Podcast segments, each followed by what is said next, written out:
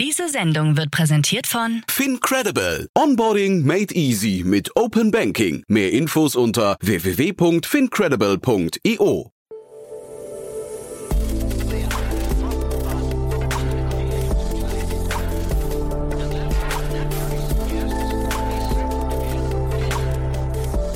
Startup Insider Daily. Interview. Guten Tag und herzlich willkommen bei Startup Insider Daily. Ich bin Eva Güte und ich begrüße euch jetzt zu unserer Nachmittagsausgabe. Die letzte Ausgabe des Tages, so kurz vor dem Wochenende. Ich freue mich drauf. Wir haben uns jetzt anlässlich einer Series A in Höhe eines mittleren einstelligen Millionenbetrags Sascha Goldstein, Co-Founder und CEO von Jomingo eingeladen. Auf jomingo.com können Privat- und Geschäftskunden Preise und Services verschiedenster Versanddienstleister schnell vergleichen und dann den gewünschten Tarif direkt buchen. Nach eigenen Angaben können durch diesen Vergleich bis zu 80 Prozent Kosten eingespart werden. So viel erstmal zu unserem Gast und als Einordnung von mir. Gleich im Interview werdet ihr natürlich noch viel mehr erfahren. Es geht sofort los, versprochen. Werbung. Hi, hier ist Nina aus dem Content-Team von Startup Insider. Vielleicht hast du es ja schon gehört, wir haben endlich neben unserem Hauptkanal Startup Insider nun auch separate Kanäle für unsere verschiedenen Formate eingerichtet. Wenn du zum Beispiel nur unser tägliches Nachrichtenupdate Startup News hören möchtest, kannst du ab jetzt ausschließlich den Startup News Kanal abonnieren. Gleiches gilt für Investments und Exits, Startup Spotlight und alle anderen Formate, die zukünftig kommen werden. Die volle Ladung Startup Insider, also alle Formate, gibt es natürlich weiterhin hier auf dem Hauptkanal. Also, um die einzelnen Kanäle zu abonnieren, besuche jetzt startupinsider.de/slash insider. Wir sehen uns auf deinem Lieblingskanal. Startup Insider Daily. Interview. Super, ja, ich freue mich. Sascha Goldstein ist hier, Co-Founder und CEO von Domingo. Hallo Sascha. Hallo Jan, freut mich. Ja, ja Freude ganz meinerseits. Tolle Runde habt ihr abgeschlossen. Ne? Es geht, geht bei euch richtig zur Sache. Erzähl doch mal, ihr seid äh, der richtige Ansprechpartner, wenn man weltweit Pakete verschicken möchte, ne? Ja, genau. Genau. Wir haben mit Domingo einen digitalen Carrier ähm, für den weltweiten Express- ähm, und Paketversand entwickelt. Mhm.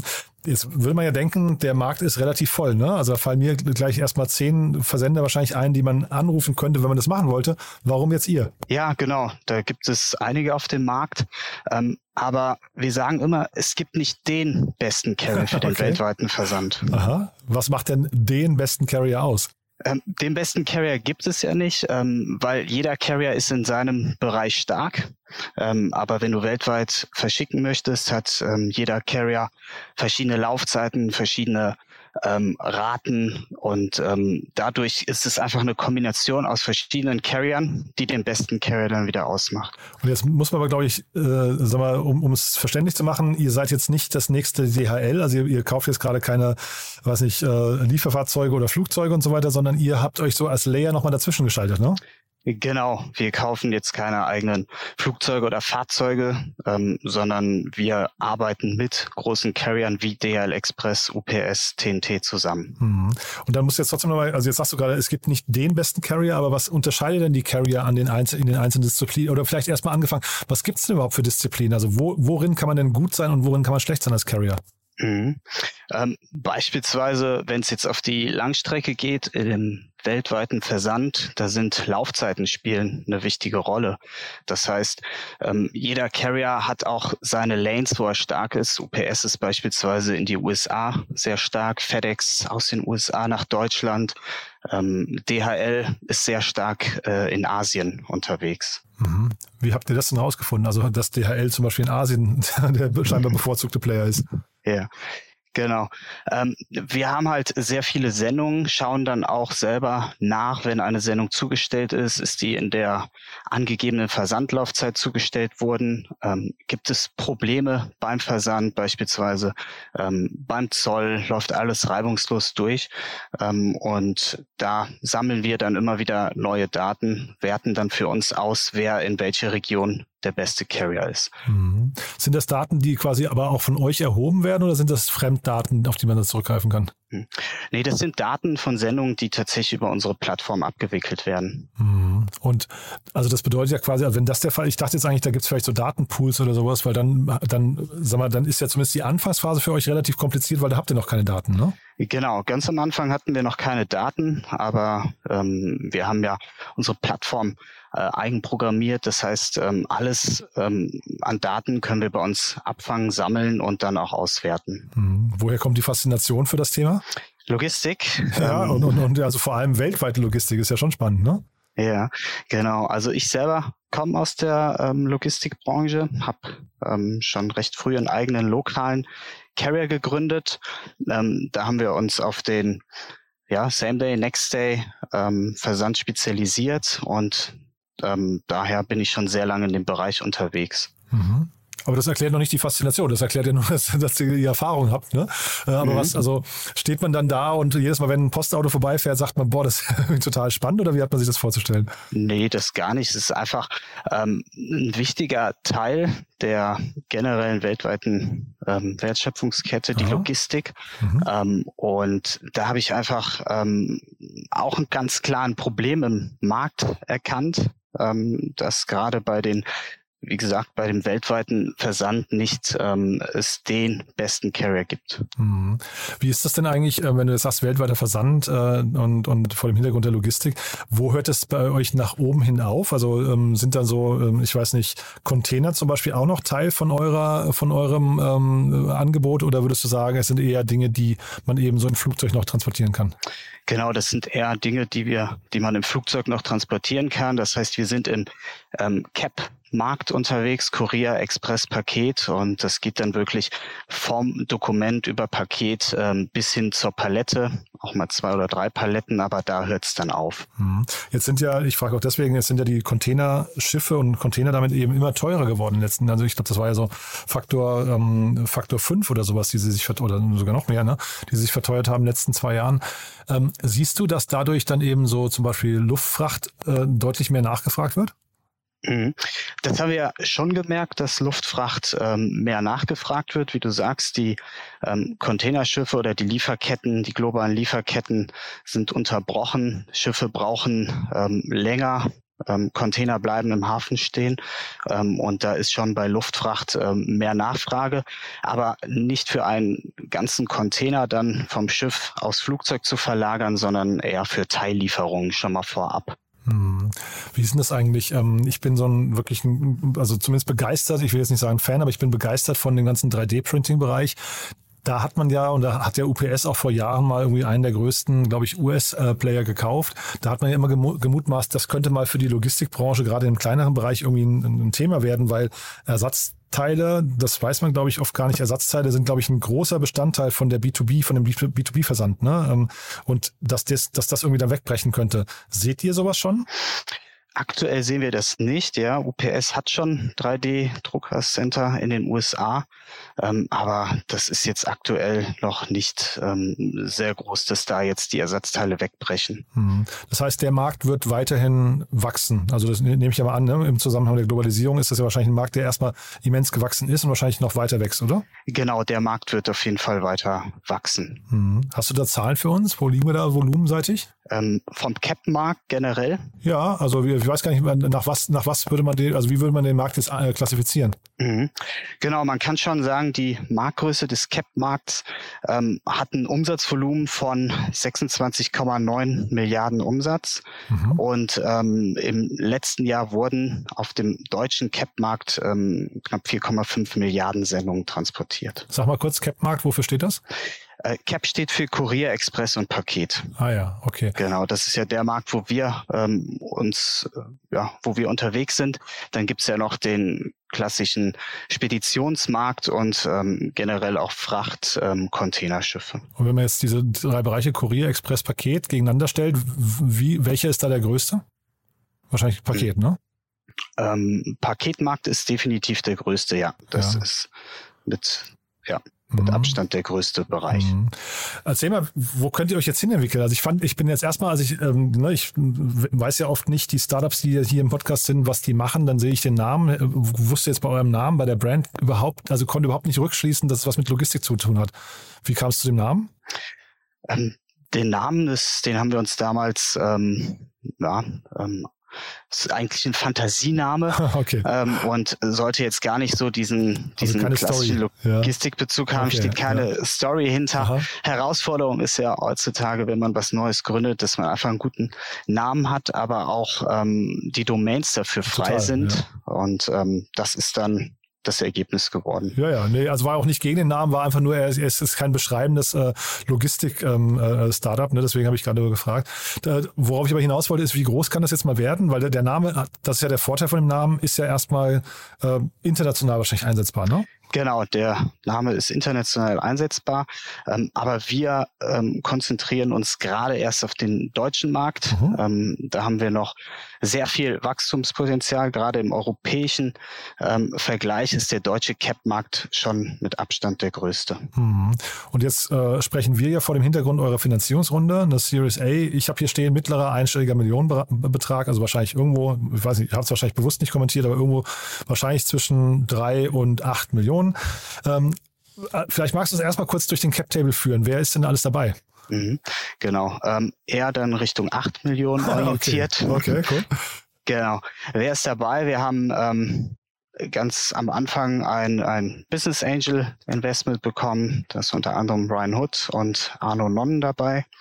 Ähm, Danach hatten wir unsere Seed Round, das wurde angeführt von Tim Schumacher, äh, TS Venture mhm. und ähm, Stefan Jacquemont.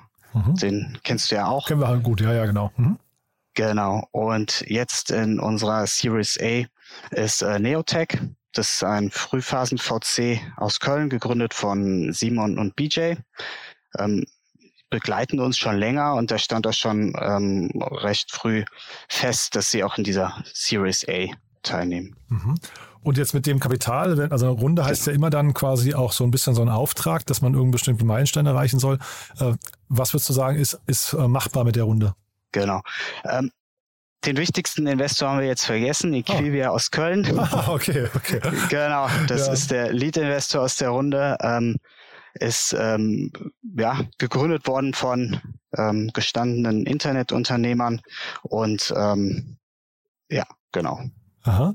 Nee, oder nochmal die Frage, ähm, wohin kann, kann man jetzt mit dieser Runde kommen? Ne? Also wenn du sagst, mittlerer einstelliger Millionenbetrag, ähm, wahrscheinlich wird das Geld so, äh, vermutlich mal, ihr seid ja 50 Mitarbeiter, habe ich gesehen, ne? Vermutlich dann, oder?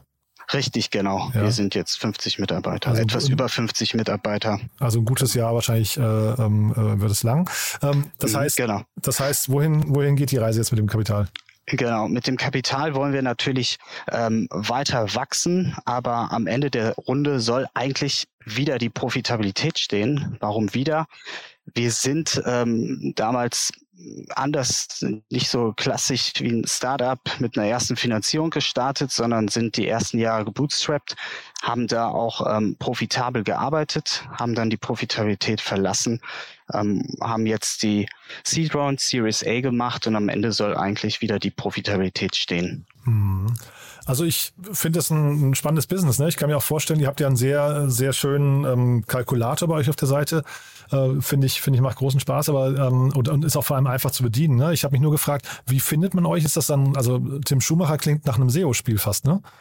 Ähm, das ist tatsächlich, ähm, ja, SEO sehr, ähm, auf jeden Fall. Das Aha. heißt, Online Performance Marketing sind wir sehr stark unterwegs. Aber mit der Runde ähm, bauen wir jetzt auch ein Sales-Team auf ähm, für B2B-Kunden. Ja, und das heißt, ähm, das Geschäftsmodell hinterher ist wahrscheinlich provisionsbasiert, ne? Basiert, ne? Hinter bei euch, ja? Ähm, nee, das ist nicht ähm, provisionsbasiert, sondern ähm, wir haben mit ähm, den großen Carriern Verträge und ähm, der Kunde ist dann tatsächlich auch Jomingo-Kunde. Das heißt, wir können ihn auch wirklich von A bis Z unterstützen. Ach, das sind eure Kunden. Das heißt, äh, letztendlich geht ihr einen Vertrag mit dem Kunden ein. Ich dachte, ihr seid quasi so ein Intermediär, ne? Aber das heißt äh, Vertrag und das heißt, ihr garantiert hinterher, also ihr müsst wahrscheinlich auch sicherstellen für bestimmte Risiken, ne?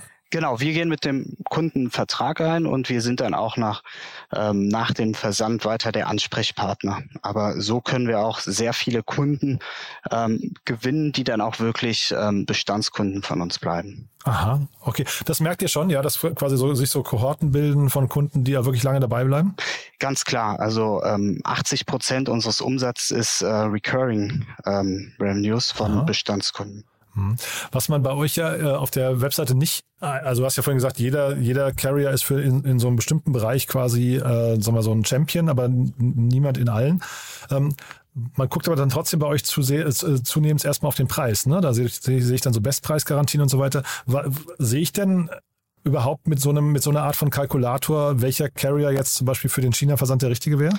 Ähm, das sieht man nicht direkt, aber dafür haben wir auch unser ähm, eigenes Produkt, den Jomingo Express, entwickelt. Ah, okay. Ähm, ähm, weil dahinter steckt eine Logik, dass wir auf Basis unseres Wissens ähm, dem Kunden tatsächlich helfen, den besten Carrier zu finden. Das heißt, wir nehmen die Entscheidung ab. Ähm, klassische Kunden von uns haben jetzt nicht die ähm, bestausgestattetste äh, Versandabteilung ähm, und da helfen wir mit dem Jomingo Express Produkt. Mhm, super spannend.